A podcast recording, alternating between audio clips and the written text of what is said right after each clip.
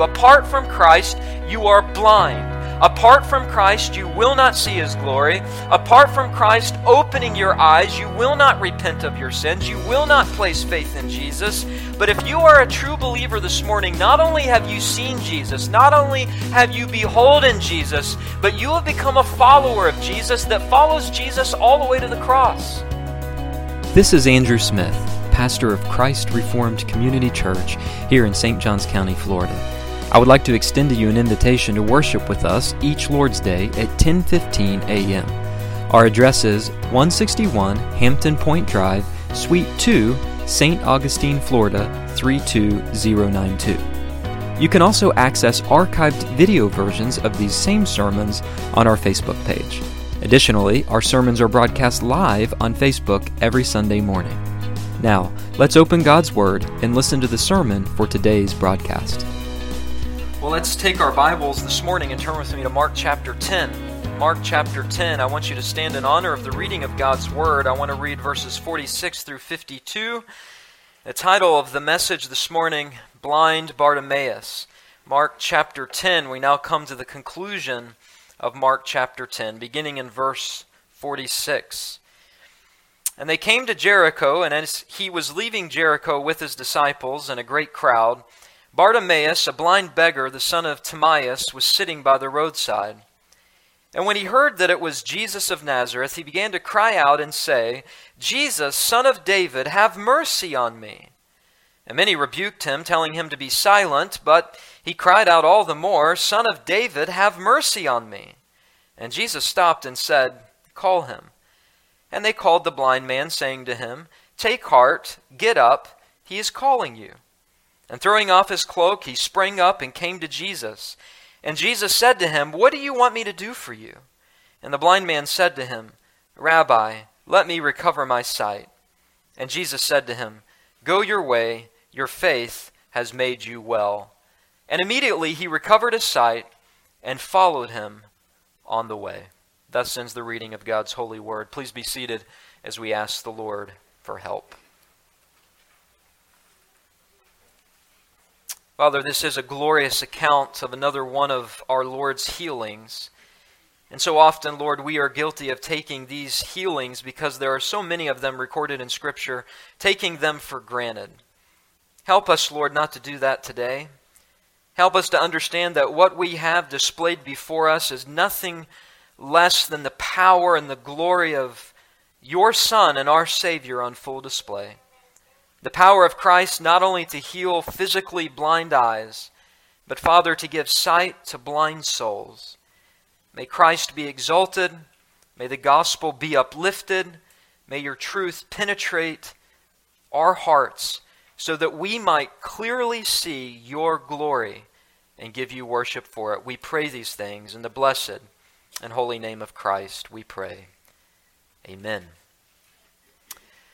As we have gone verse by verse through the Gospel of Mark, we now come to the portion of Mark's Gospel where the steps of our Lord are closer and closer to the cross. In fact, if you skip back with me to verse 32, it says they were on the road going up to Jerusalem. This is Jesus with many of his followers, specifically his 12 apostles, but also the outside band of disciples, and other citizens, likely of Perea and Galilee and perhaps other regions, following Jesus in a pilgrim caravan to Jerusalem to celebrate the Passover. Of course, Jesus has made, at this point, three predictions of his suffering. He has told those that are following him that he is going to go up to Jerusalem and suffer a cruel death. He will be the Passover lamb, the fulfillment of all those sacrifices of the Old Testament.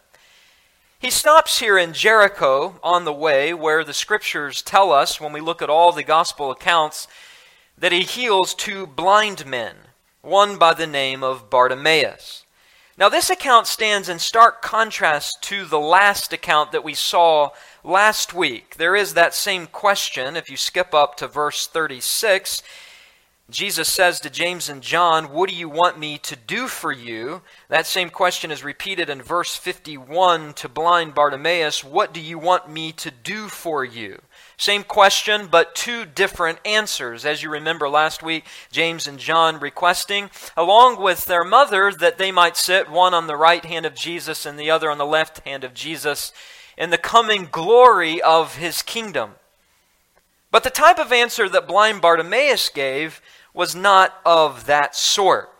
His answer, as we look at this account, reveals that though blind, he saw better than James and John, the glory and the power of Jesus. All this man wanted to see was Jesus, the glory of Jesus.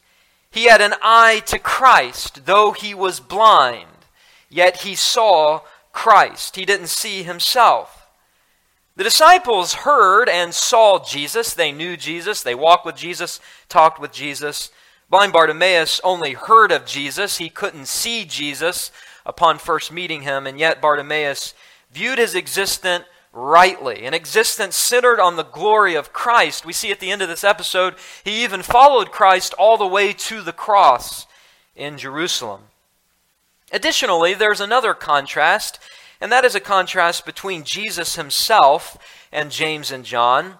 We see Jesus here living out his own words. Back in verse 43, Jesus said, "It shall not be so among you, but whoever would be great among you must be your servant." Verse 44, "And whoever would be first among you must be your slave." We see Jesus living out his own words as he became a slave, a servant to this lowly blind beggar. Certainly, a man who would have been on the lowest rung on society's ladder. A blind, helpless, destitute beggar that everyone else was telling to shut up, Jesus had time for and served. All with the looming reality of the cross, the stress of suffering, not only for the sins of the world, but having the furious wrath of Almighty God poured upon him, knowing that was going to occur, he took time to serve this lowly man. And as a result, this episode, the last, by the way, recorded healing in Mark's entire gospel, is a picture of what Jesus does for all hopeless, believing, penitent, humble sinners. Jesus always has time for believing, humble, penitent sinners. Indeed, for this man, his great disability was blindness. And that fits well with Scripture's prophecies, right? Because the Old Testament said that the light of Christ's salvation, when his kingdom came into the world, would be a light that would give sight to the physically blind as well as the spiritually blind. For example, Psalm 146 and verse 8, "The Lord opens the eyes of the blind. The Lord lifts up those who are bowed low." But it wasn't just the psalmist. The prophet Isaiah spoke about this. We read a little bit about that in Isaiah chapter 9. But in Isaiah chapter 29 and verse 18, we also read that in that day, the day of Christ, the deaf shall hear the words of a book, and out of their gloom and darkness the eyes of the blind shall see. Or Isaiah 35 and verse 5, "Then the eyes of the blind shall be opened, the ears of the deaf unstopped." Isaiah constantly pointed to the reality that when the Messiah came, he would give healing to blind eyes of the body and blind eyes of the soul. Again, chapter 42 and verse 18, "Hear, you deaf, and look, you blind, that you may see. Who is blind but my servant, or deaf as my messenger whom I send? Who is blind as my dedicated one, or blind as the servant of the Lord?" Certainly this man was a servant of the Lord in his blindness, wanting to follow our Lord, trusting in faith in a healing. All of this indirectly prophesied by Isaiah. Jesus would have healed many blind people, not just this blind man. All as a means to point to the symbolism of what the gospel does. It opens blind eyes. It opens blind souls to see the glory of Christ's lordship, the glory of his kingdom, the glory of his salvation.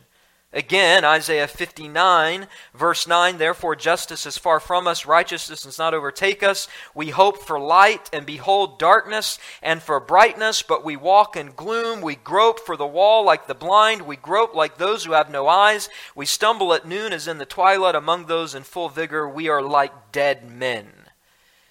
Blind Bartimaeus understood that was him. He would have been familiar with the Old Testament scriptures, and he would have understood that the prophecies in the Old Testament pointed to the reality that the Messiah would heal the eyes of the blind. But he understood that he was not merely physically blind, but also spiritually blind. Now, before we look at this account, I want to point out the fact that Matthew also speaks about this incident, but in Matthew's account, he points out that there were not just one, but two blind men.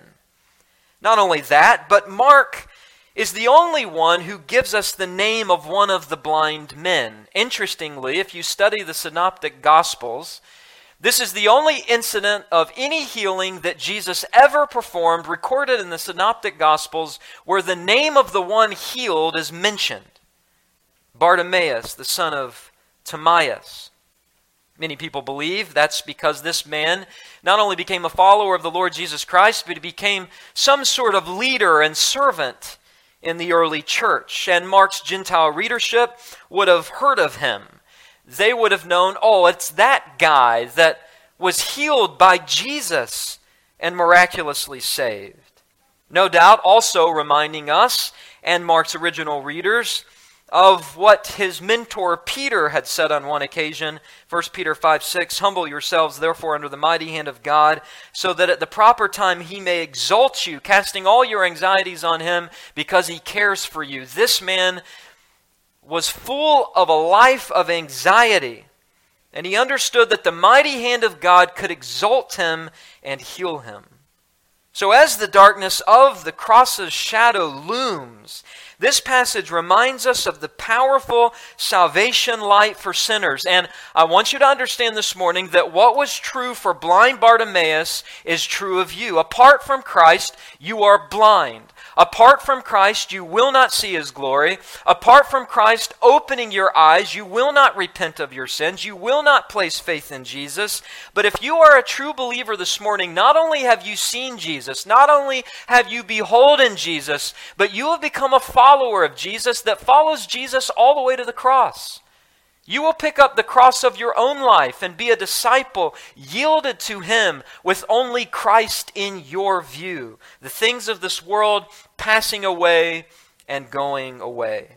Blind Bartimaeus was the last recorded convert of Jesus until the dark hours of the cross, when that lowly criminal crucified next to our Lord, as well as the centurion who was working for the wrong kingdom, also saw the light of Christ's glory and were rescued from their darkness. Who would think that two, at the event of the cross, in the hour of that darkness, could be rescued? But that's the power of the light of the gospel of Jesus Christ. So this glorious account of gospel light invading the darkness of our world to rescue lowly sinners unfolds to us in four illuminating scenes. First of all, we see the pitiful condition. Secondly, the persistent cry. Third, the providential call. And fourth, the proving commitment. This is a story not just about blind Bartimaeus and the recovering of his sight. This is a story of all true followers of Christ and what occurs when the hand of God touches us. Notice with me, first of all, the pitiful condition. Verse 46. And they came to Jericho, and as he was leaving Jericho with his disciples and a great crowd, Bartimaeus, a blind beggar, the son of Timaeus, was sitting by the roadside. Now, when it says there in verse 46 that they came to Jericho, that includes this larger caravan of pilgrims, those who were following Jesus, people from the area of Perea where Jesus is just leaving, people obviously from Galilee, people from other areas as well. This entourage included Jesus leading the way. We already saw he was leading the way of the 12 last week. He's leading this great crowd, and they come to Jericho. Now, when you see the word Jericho in your Bibles, you're automatically going to think of the Old Testament Jericho that was laid low by God. That was the first city that was conquered by the Israelites when they entered the Promised Land. But that is not the Jericho that is spoken about here. This is the new Jericho, the new city that was built, lying roughly 15 to 18 miles from Jerusalem to the north, about 5 miles west of the Jordan. Jesus is moving with this great crowd south from Galilee. He has gone through Perea, which would have been the customary route because all Jews wanted to avoid Samaria. And they are traveling now to Jericho, the last stop, we could say a rest stop, on the way to Jerusalem, because from Jericho to Jerusalem would be a 6-hour journey uphill. In fact, if you read Psalm 120 to Psalm 134, you will have there chronicled by the psalmist what we call the songs of ascent. That is a depiction and really a description in detail of the spiritually exciting yet arduously dangerous journey that such a trek was from Jericho to Jerusalem. In fact, Jesus' story of the Good Samaritan tells of a man who fell among robbers from Jericho to Jerusalem on his way. That is why Jews, when they celebrated the Passover, traveled in a caravan to protect themselves from potential robbers.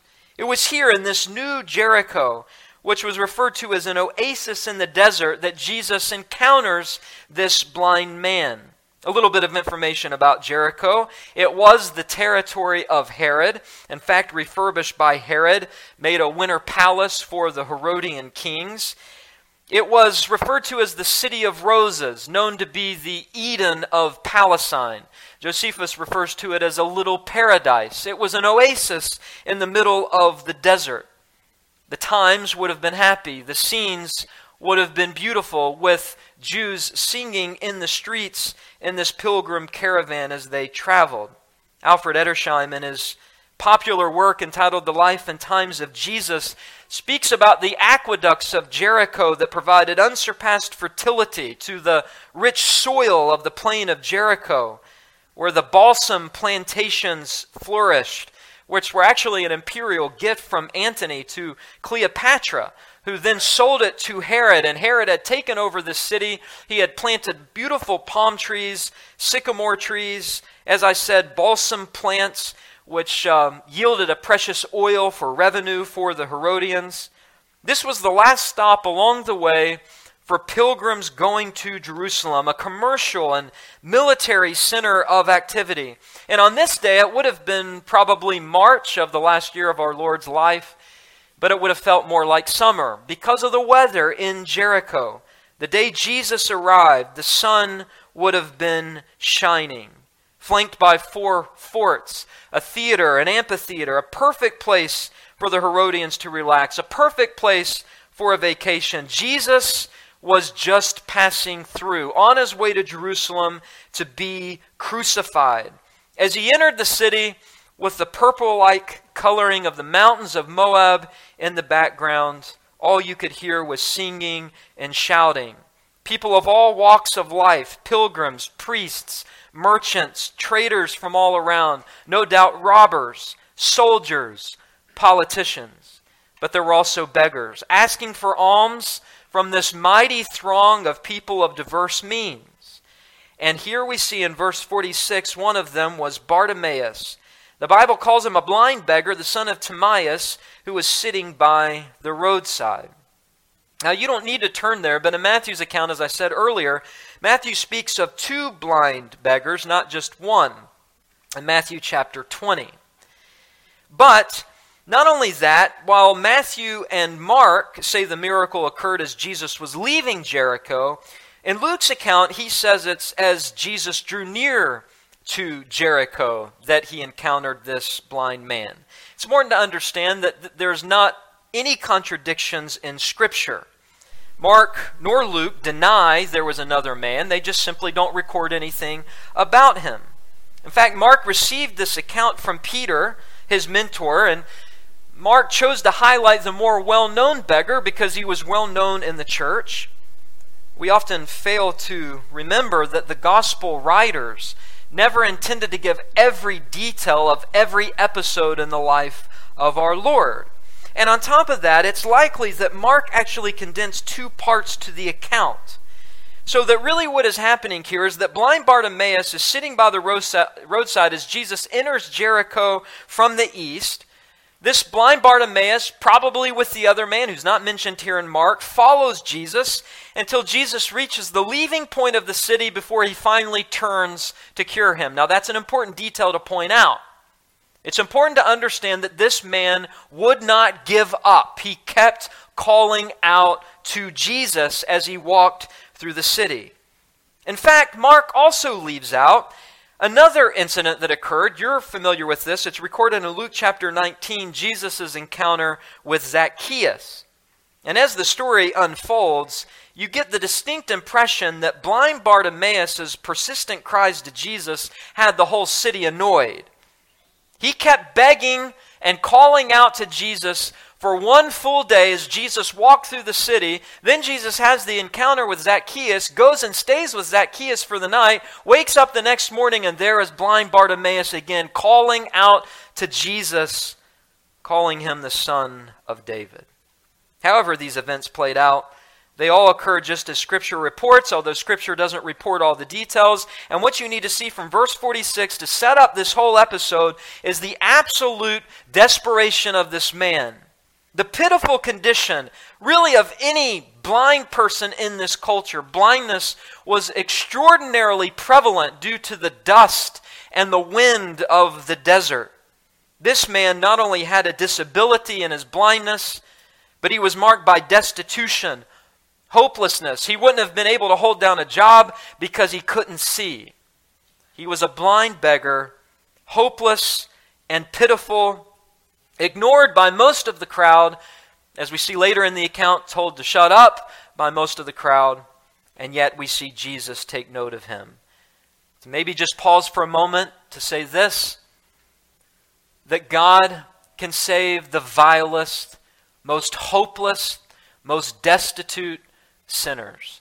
Jesus stoops the lowest to save the lowest. He will not lose one of his elect children.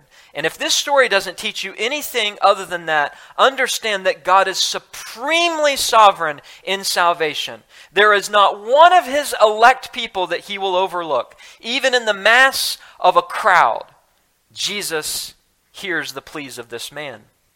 But though this man couldn't see, he could feel his need, couldn't he? He knew his need. Though he couldn't see with the eyes of his body, he could see with the eyes of his heart. It reminds me of, in history, Helen Keller, who was once asked, "Isn't it terrible to be blind?" To which she responded, "It's better to be blind and see with your heart than to have two good eyes and see nothing." Here's blind Bartimaeus. He's able to see Jesus, and we move from his pitiful condition, number two, to the persistent cry, verses 47 and 48. And we'll begin in verse 47. When he heard, that is blind Bartimaeus, heard that it was Jesus of Nazareth, he began to cry out and say, "Jesus, Son of David, have mercy on me." Now I want you to notice a couple of things. Number one, it says when he heard that it was Jesus passing through, he heard that it was Jesus of Nazareth. Jesus who came from Nazareth. But when he cried out to him, he didn't cry out to him, Jesus of Nazareth. He cried out to him, Jesus, Son of David. That is significant. As this man sat by the road, his ears trained because his other sense, his eyes, were completely not working. His ears perked up as word passes through the crowd that a great entourage is coming. He hears the steps. He hears the footsteps of the animals and the people. He hears that it is Jesus. His heart begins to pound. Jesus was very popular at this point, obviously evidenced by the large caravan following him. This man no doubt had heard of Jesus' exploits, possibly even about the healing of many blind people. Perhaps he was even familiar with the healing of the blind man in Bethsaida that we studied about in Mark chapter 8. Maybe he even heard about one of the sermons that Jesus preached when Jesus said, for example, in John 8:12, "I am the light of the world. Whoever follows me will not walk in darkness, but will have the light of life." realizing that was this Jesus, this great healer, and realizing this might be his only chance to ever encounter Jesus, it says there in verse 47 that he began to cry out. The Greek word is kreizo. It literally means to cry aloud, to vociferate. It's used in the Greek to speak of the cries of a raven. And these are persistent cries. The tense is present. The mood is active. This is a continual crying out. Remember what I said. I believe this man first saw Jesus as he entered the city and followed him all the way through the city until the next morning when he left. And during this whole time, he is persistently and continually crying out to Jesus. Kreizo, to cry aloud. By the way, the same Greek word used in Matthew 14 to describe the words of Peter when he's sinking in the water and he cried out to the Lord, "Lord, save me." This man is crying out. But it's what he cried out that's most important. Notice, as I said earlier, he refers to him as Jesus, not of Nazareth, but Jesus, verse 47, the Son of David. The people had told him it was Jesus of Nazareth, but he recognized him as Jesus, the Son of David. Jesus, of course, being his name, but Son of David being his title. Son of David being the title that defined his very mission. And I want to say the significance of this man recognizing Jesus and calling Jesus the Son of David instead of just Jesus of Nazareth cannot be overstressed. In fact, Matthew only records 2 incidents in the life of our Lord where Jesus was ever referred to as the Son of David. This is the only place in Mark's entire gospel where anybody refers to Jesus as the Son of David except Jesus himself in Mark chapter 12, who refers to himself as that. This title, Son of David, carried great weight, revealing, mark it, the well-informed and deep faith of this man. The title is taken from 2 Samuel 7. If you take your Bibles and turn back with me to 2 Samuel 7, you're familiar with God's covenant that he made with David. We read about some of the words of this covenant. Verse 12, when your days are fulfilled and you lie down with your fathers, God tells David, I will raise up your offspring after you. He shall come from your body, and I will establish his kingdom. He shall build a house for my name, and I will establish the throne of his kingdom forever.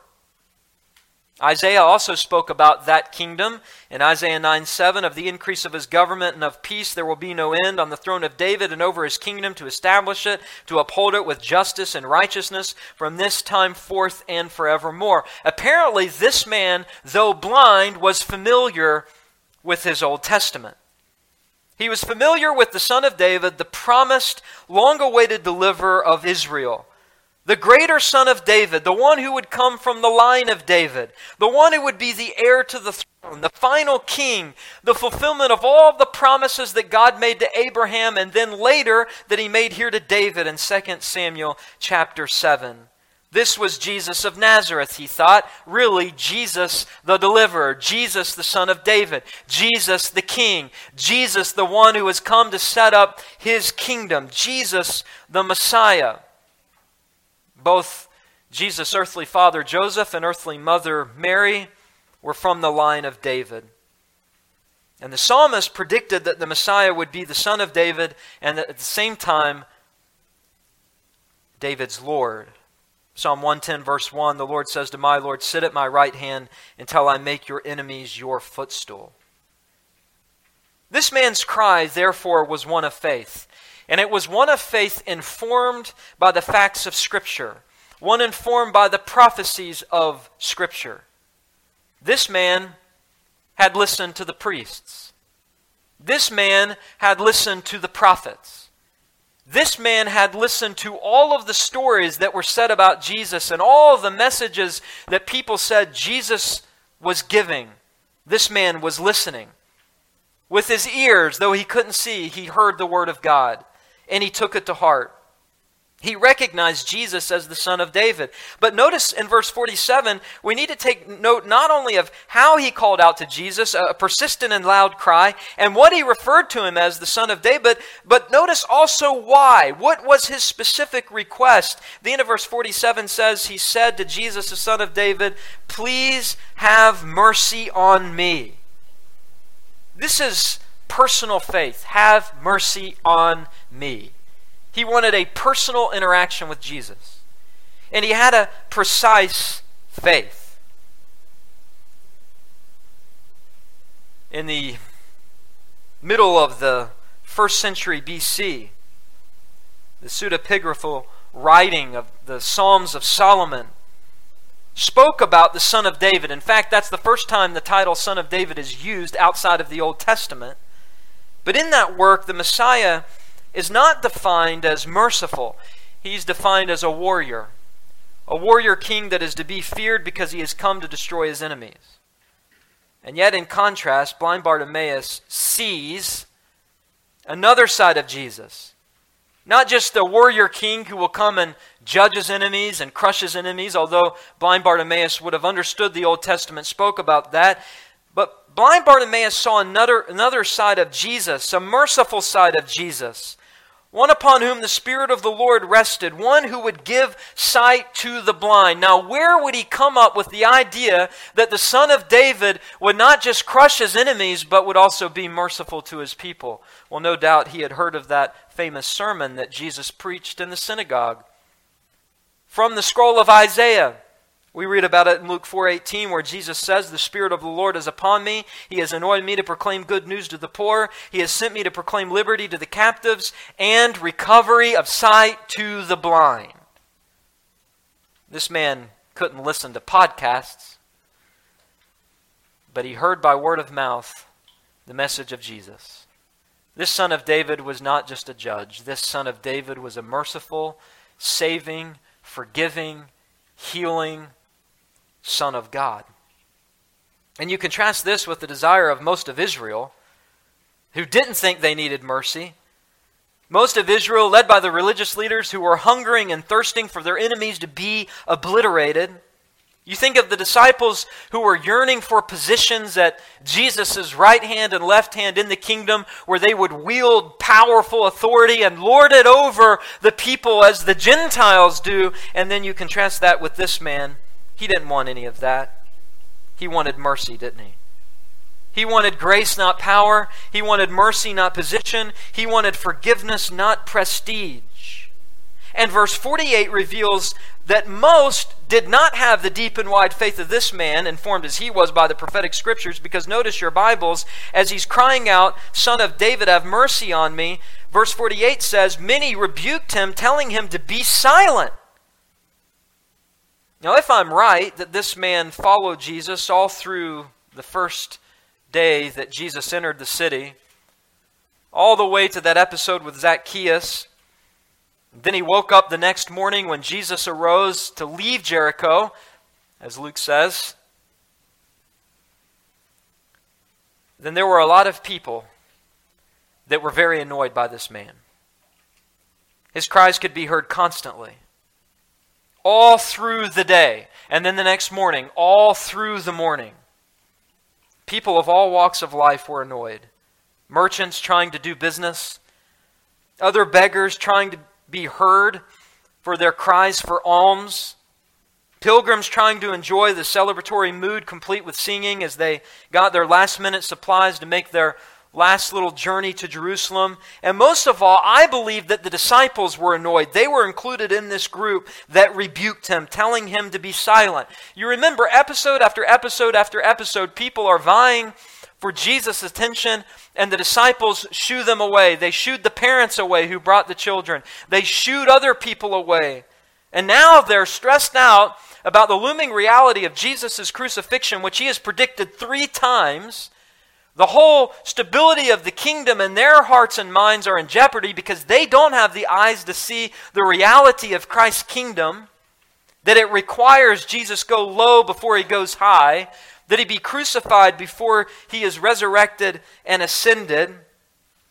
Maybe perhaps there were also local priests that were telling this man to shut up and rebuking him, that this Jesus was a great teacher, but he wasn't the Son of David. He wasn't the deliverer.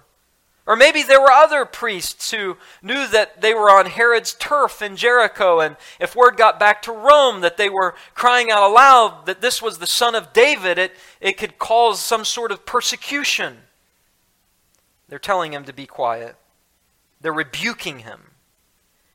But the more they tried to silence him, notice your Bibles, the louder and more persistent his cries became. Verse 48 says, "But he cried out all the more, 'Son of David, have mercy on me.'"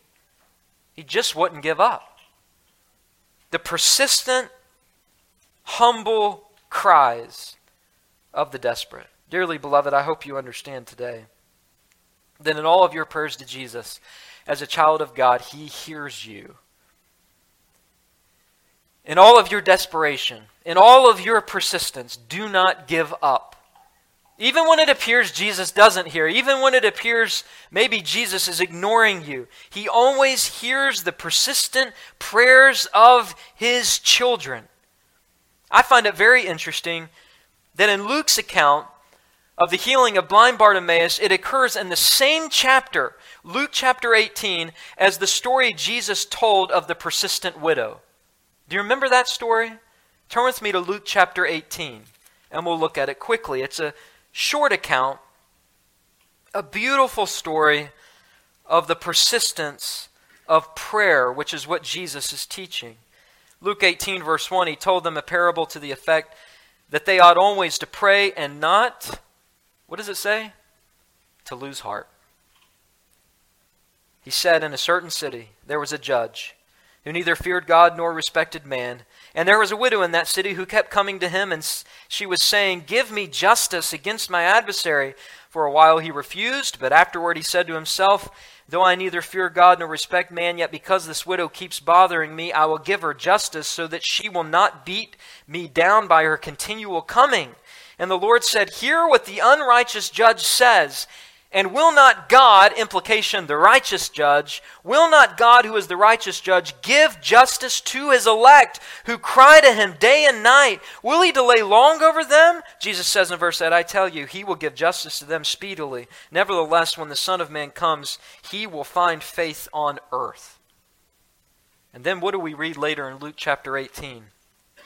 "But a man who cried day and night," the blind beggar, a man who cried day and night for healing. A man, when the Son of Man came, the Son of David came, had faith. When it appeared everyone else around him had lost their faith.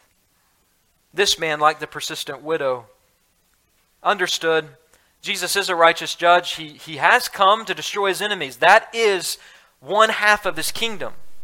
And if you're here today and you think that God is just all about love and there is no justice and there is no holy wrath, then you are not a Bible-believing Christian. You may be a Christian, but you're not a Bible-believing Christian. Part and parcel of God's kingdom is his wrath and his fury and the war that he will make not only against Satan, but against all sinners that reject his salvation. But this man understands he's not just a righteous, judging judge, but he is a merciful, merciful Savior who hears pleas of mercy. In actual fact, I hope you recognize so far this morning that this man's blindness was his greatest blessing. It wasn't a cursing.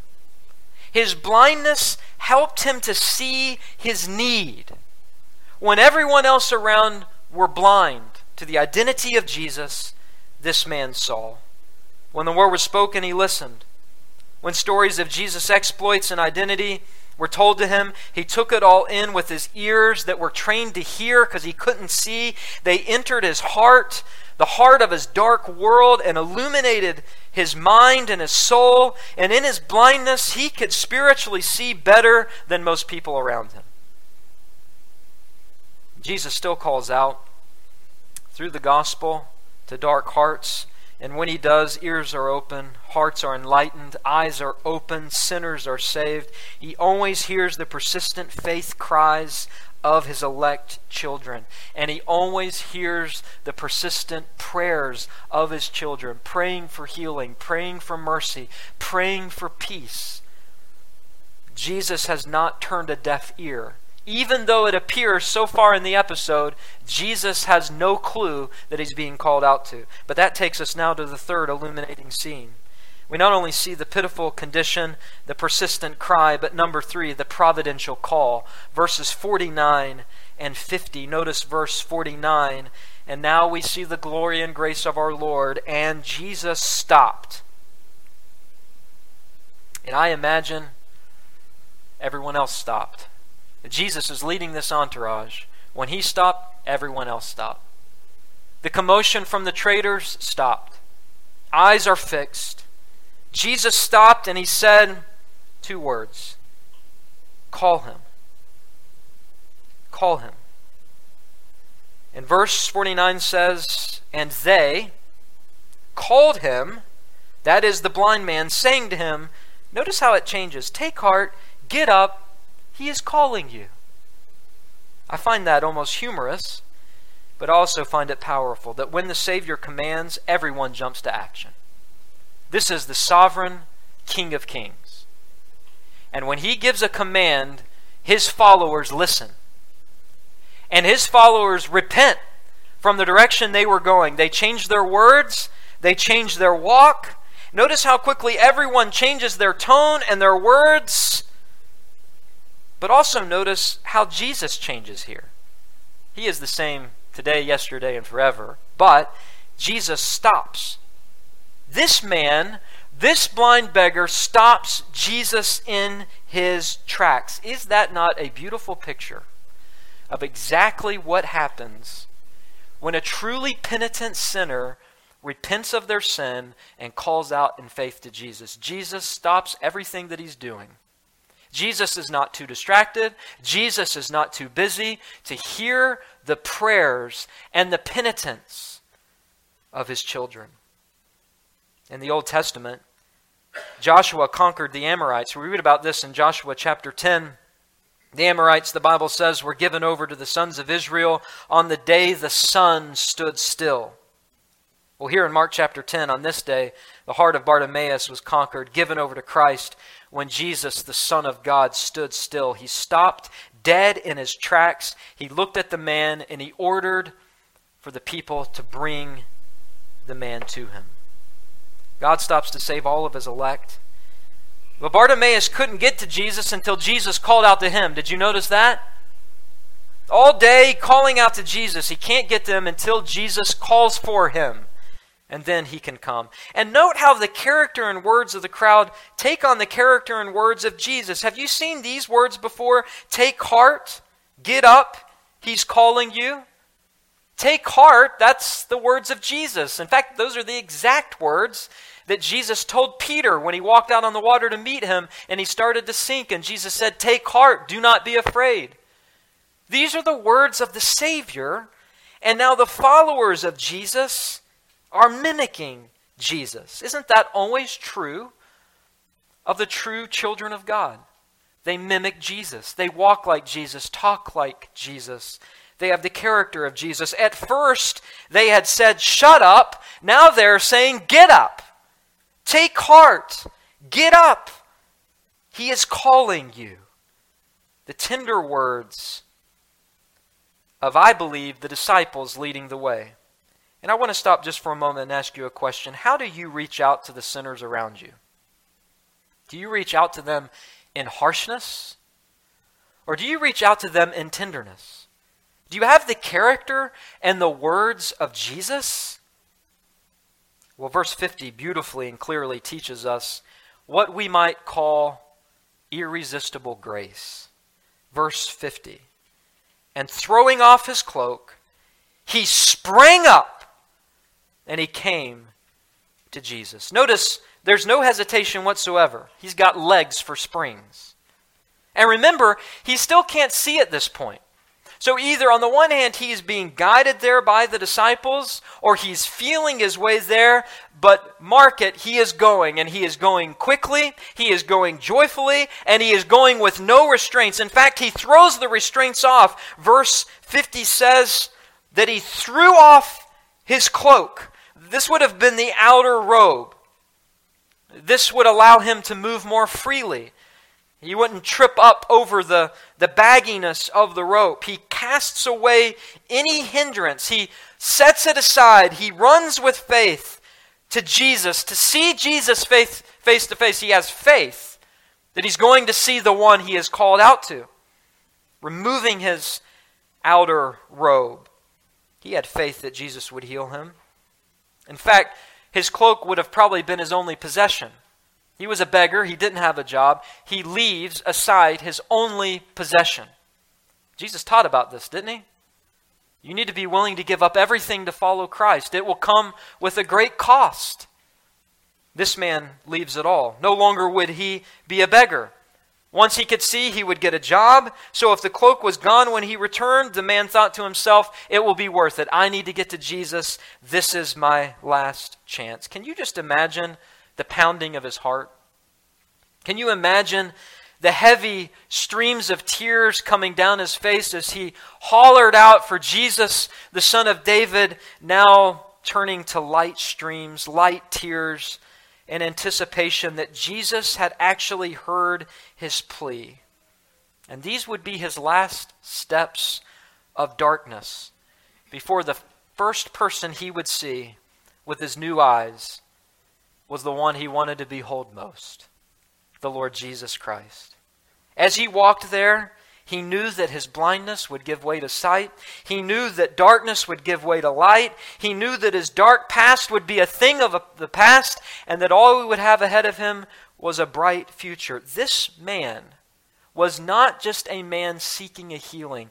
This was a man of faith. And I can prove it to you in the last point. This glorious account of darkness being invaded by the light of the gospel to rescue sinners has provided several illuminating scenes. Number one, the pitiful condition.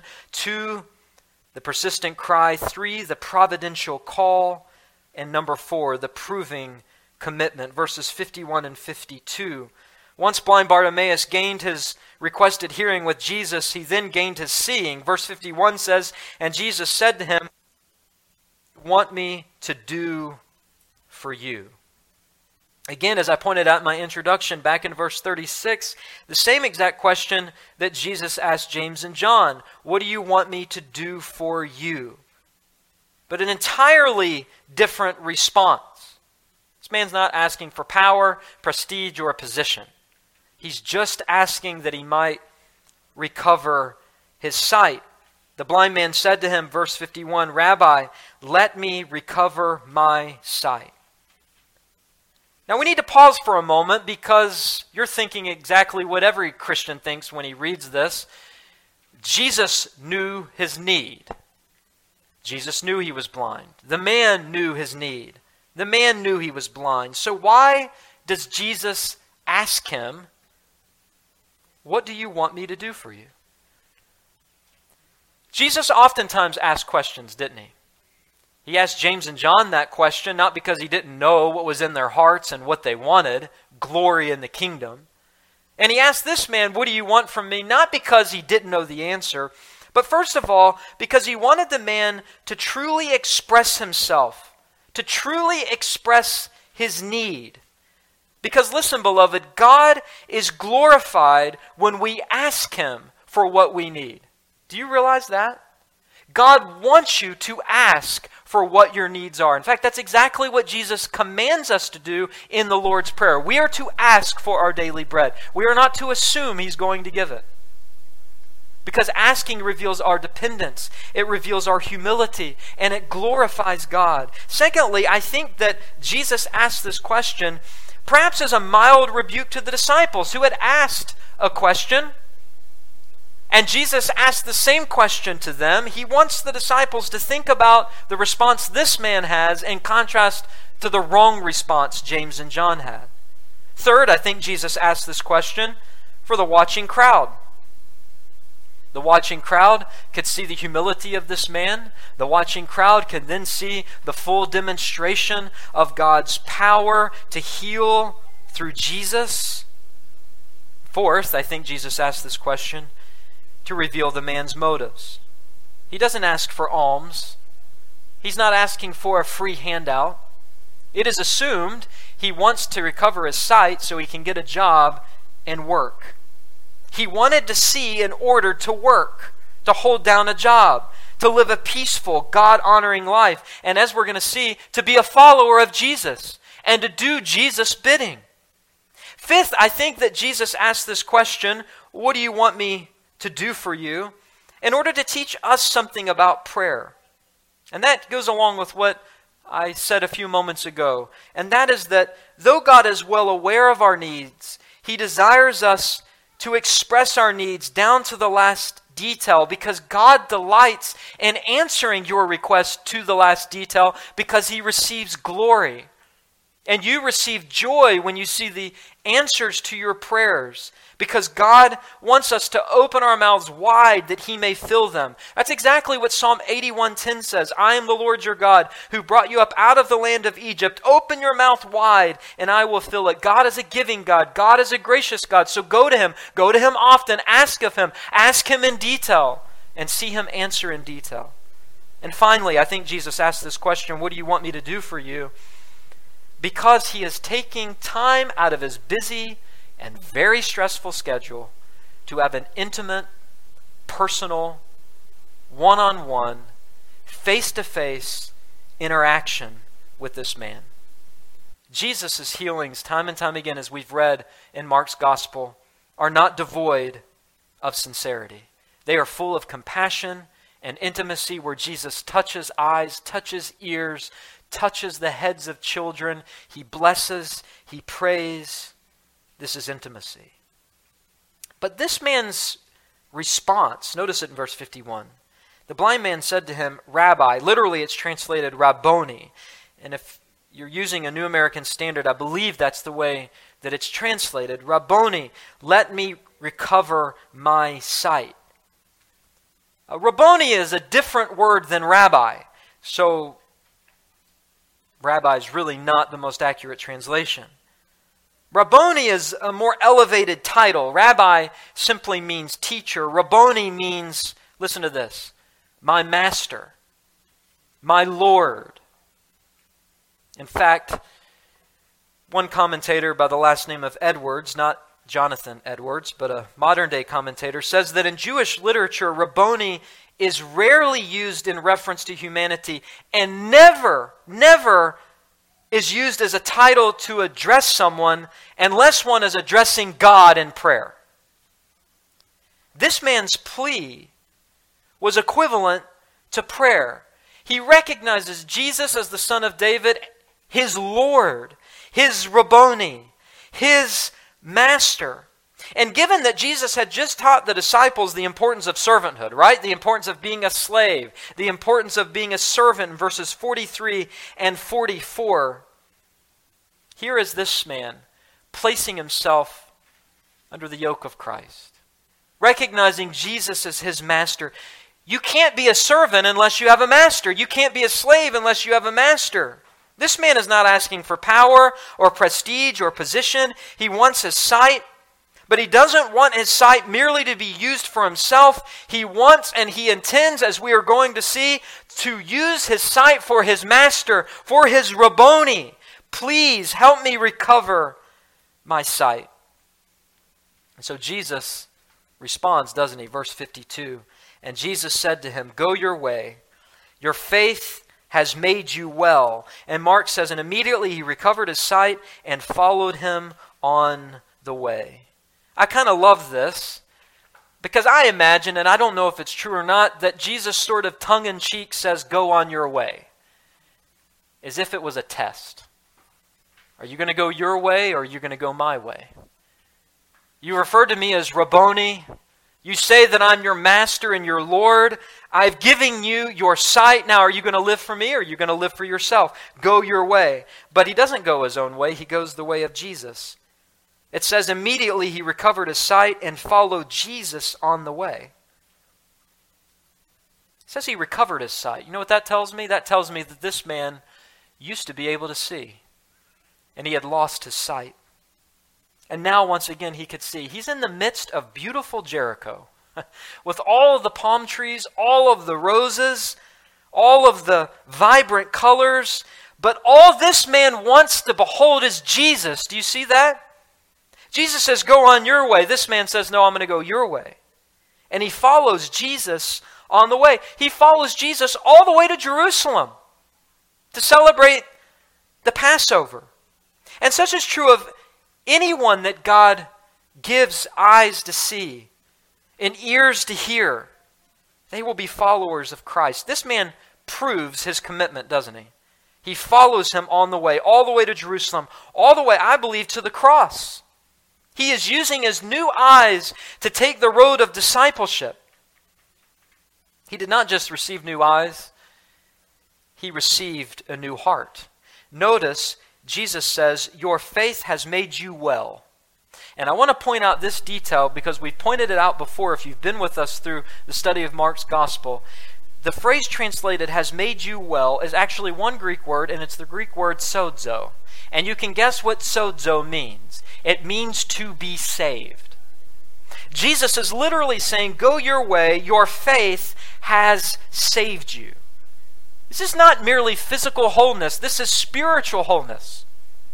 A.T. Robertson, the great Greek scholar, says that sozo has a double meaning. This man was not just physically healed, he was spiritually made whole. Psalm 50 and verse 15, call upon me in the day of trouble, and I will deliver you, and you shall glorify me.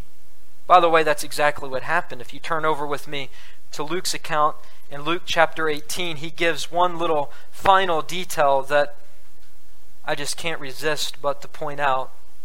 Verse 43, after the man recovered his sight, Luke says, and immediately he recovered his sight and followed him. And notice what it says, he followed him glorifying God. That's a saved man. He's glorifying God as he follows Jesus, and all the people, when they saw it, gave praise to God. I mean, it was a domino effect. Can you imagine? All the singing just got louder. All the joy for the salvation of this man. He left glorifying God. He left a saved man. He once was blind, but now he could see. And he follows Jesus on the way. This man may have persistently called out to Christ, but it wasn't until Christ called out to him and healed him that he could see. That's true salvation. We aren't saved by our good works. We aren't saved by walking an aisle. We're not saved by saying a prayer. We're not saved by baptism. We are not saved based upon anything that we do. It's the call of the Savior. And this man had faith. Jesus draws out his faith by asking him that question, what do you want me to do for you? Giving this man an opportunity to express the faith in his heart. And that's true of all believers. They express their faith, confess with their mouth that Jesus is Lord. And what did this man see with his new eyes? Think about this. The first things that he saw were the four most important events in the history of the world, beginning with Palm Sunday, the triumphal entry, Mark chapter 11. What else did he see as he followed Jesus on the way? He saw the crucifixion. He saw the resurrection. He saw the resurrected Lord. He was among that number, no doubt. He saw the ascension. He became a servant of the church. Perhaps a leader in the church, Bartimaeus, son of Timaeus. And really, he is an example of what God does to those who are servants, those who are lowly. They are lifted up. They are lifted up. Jesus still hears and calls out to his elect. He is the same compassionate Lord as he was in this account, both the physical and spiritual needs. He hears the pleas of mercy from his children.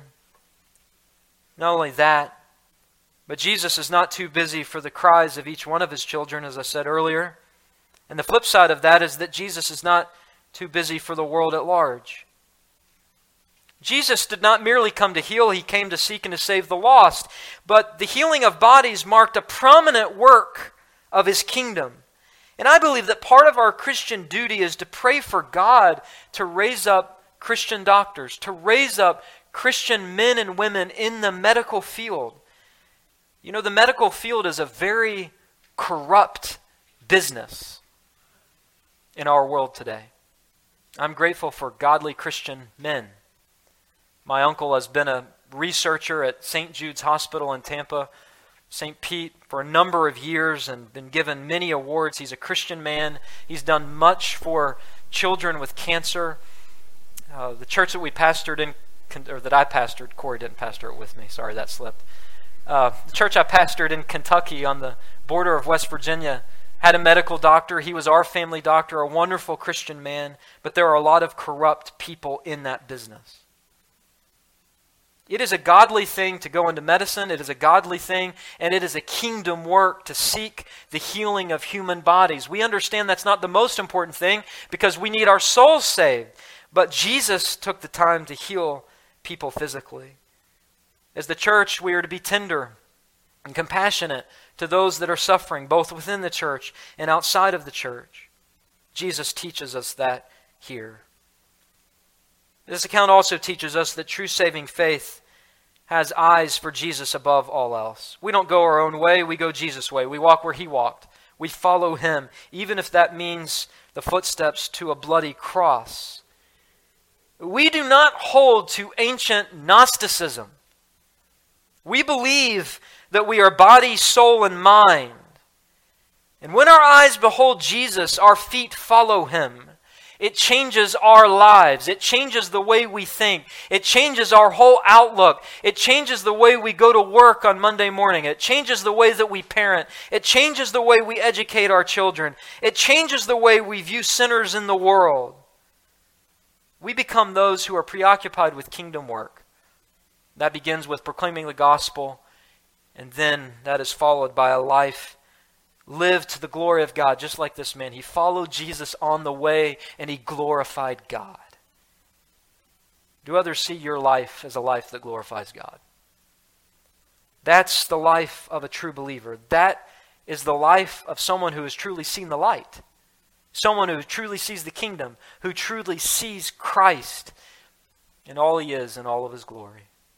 May we praise him for his grace and his mercy, because if it wasn't for his sovereignty, we would all still be in blindness, hopeless, destitute, in darkness, and on our way to hell. But because of Christ, he paves the way to heaven through his blood.